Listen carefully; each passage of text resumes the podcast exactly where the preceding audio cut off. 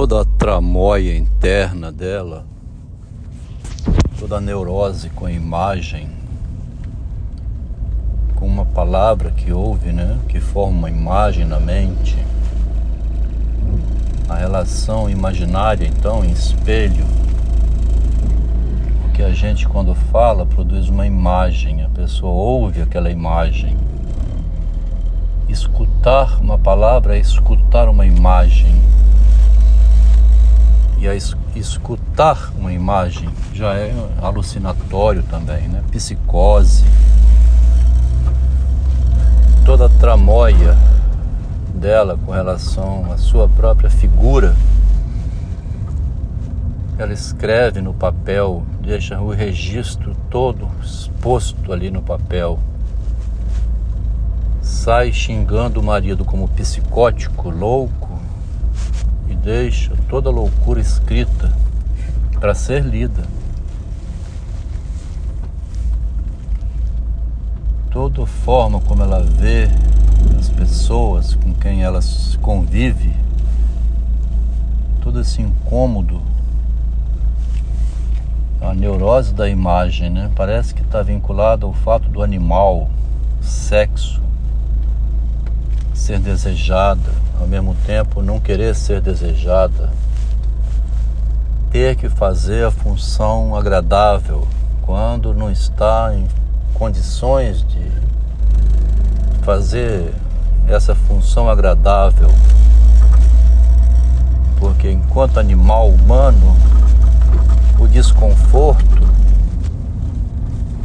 difere completamente do desconforto do animal natural, porque ele não tem esse imaginário circulando na mente dele. O invasivo que vem de fora por meio de um olho, de um olhar da imagem, olhou para mim, falou comigo, me desejou, me quis, quis ficar comigo, quis que eu não saísse com ele, quis que eu saísse com ele, quis ir aonde eu estava, quis telefonar para mim, não parava de telefonar para mim. É uma paranoia quase completa, é invasivo, né?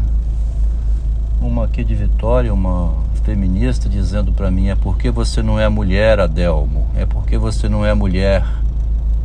Quando eu ando na rua, eu sei que estão todos olhando para mim, todos os olhares virados na minha direção. Eu tenho que me cuidar com o modo como eu ando, com o modo como pensam de mim, o que, que eu estou fazendo. Tem uma paranoia dentro da cabeça dela uma psicanalista, professora universitária, médica, psiquiatra com doutorado, dizendo sobre a paranoia. Quando eu saio daqui da escola de psicanálise dando aula às 10 horas da noite, eu vou caminhando pela rua, segurando a minha bolsa, olhando em volta. Qualquer objeto estranho me assusta. Eu pareço uma louca, aqueles olhos assim olhando para ver se estão me vendo figura da mulher, né? O homem sai distraído. Ele sai distraído de noite mesmo, qualquer lugar. Ele fica mais ou menos atento, mas não esse, esse apavoramento imaginário que tem olhos olhando para mim de todas as direções. Eu estou sendo vista. Falam de mim. Eu vejo três pessoas, pessoas ali na frente olhando em minha direção pelo rabo de olho, elas estão falando de mim. Então a paranoia da imagem, do olhar, faz com que então a pessoa viva num, num tormento de persecutório, como se todo e qualquer olhar fosse invasivo, qualquer fala fosse uma humilhação, né? Condição de animal feminino, então, animal feminino sexuado, né? Sexual, como aquilo que pode copular em qualquer lugar no meio da rua, pelo estupro, como dois cachorros, deve ser o terror da imagem da mulher, né?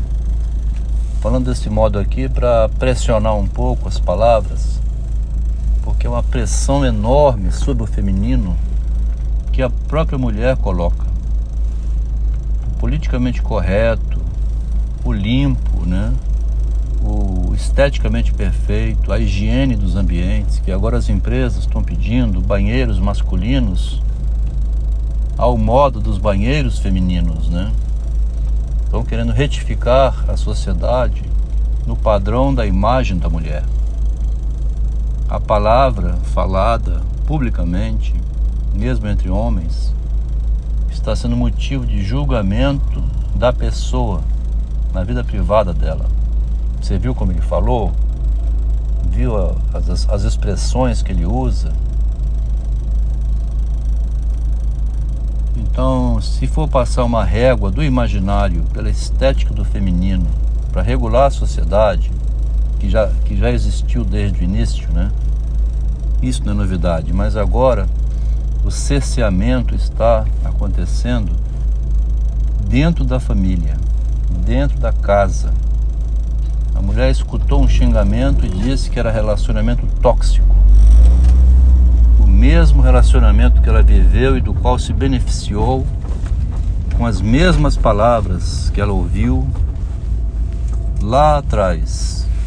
Agora ela diz que vive um relacionamento tóxico. Desde o início viveu um relacionamento tóxico que tomou em benefício próprio enquanto levava vantagem.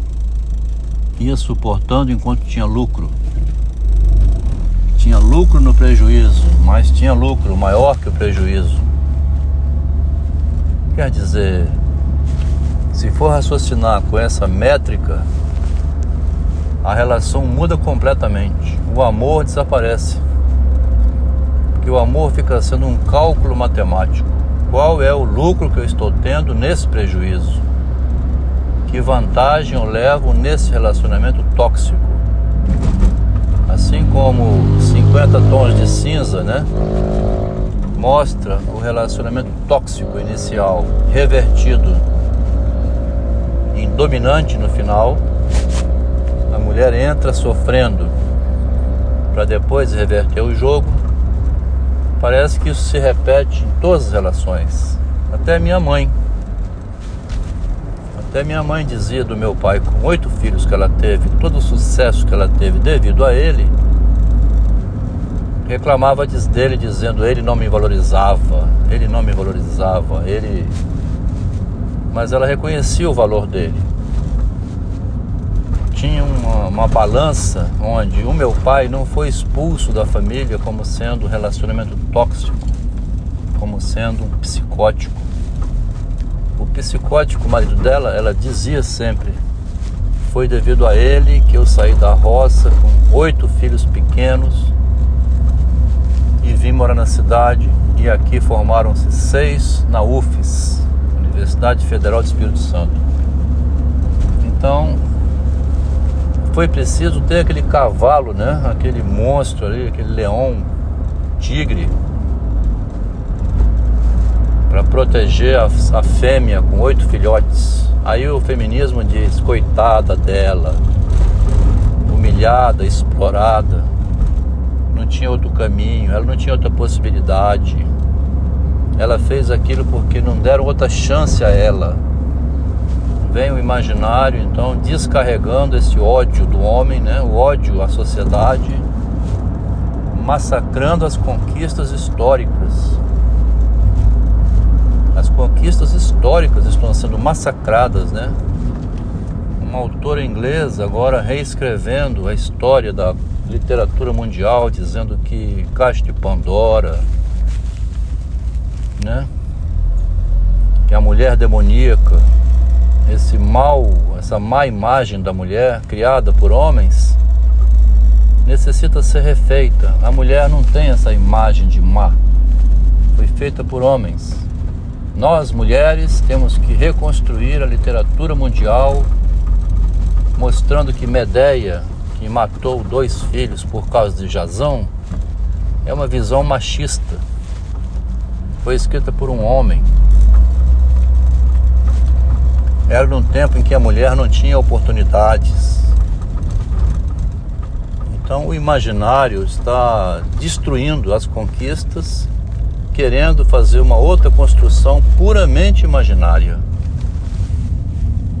Onde a imagem não tem esconde o suporte real, né? Esconde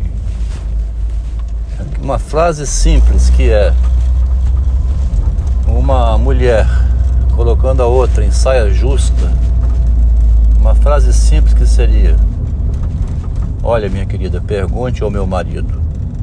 Hoje isso é deboche. A mulher que manda perguntar ao marido, ela é fraca. Ela precisa de um homem.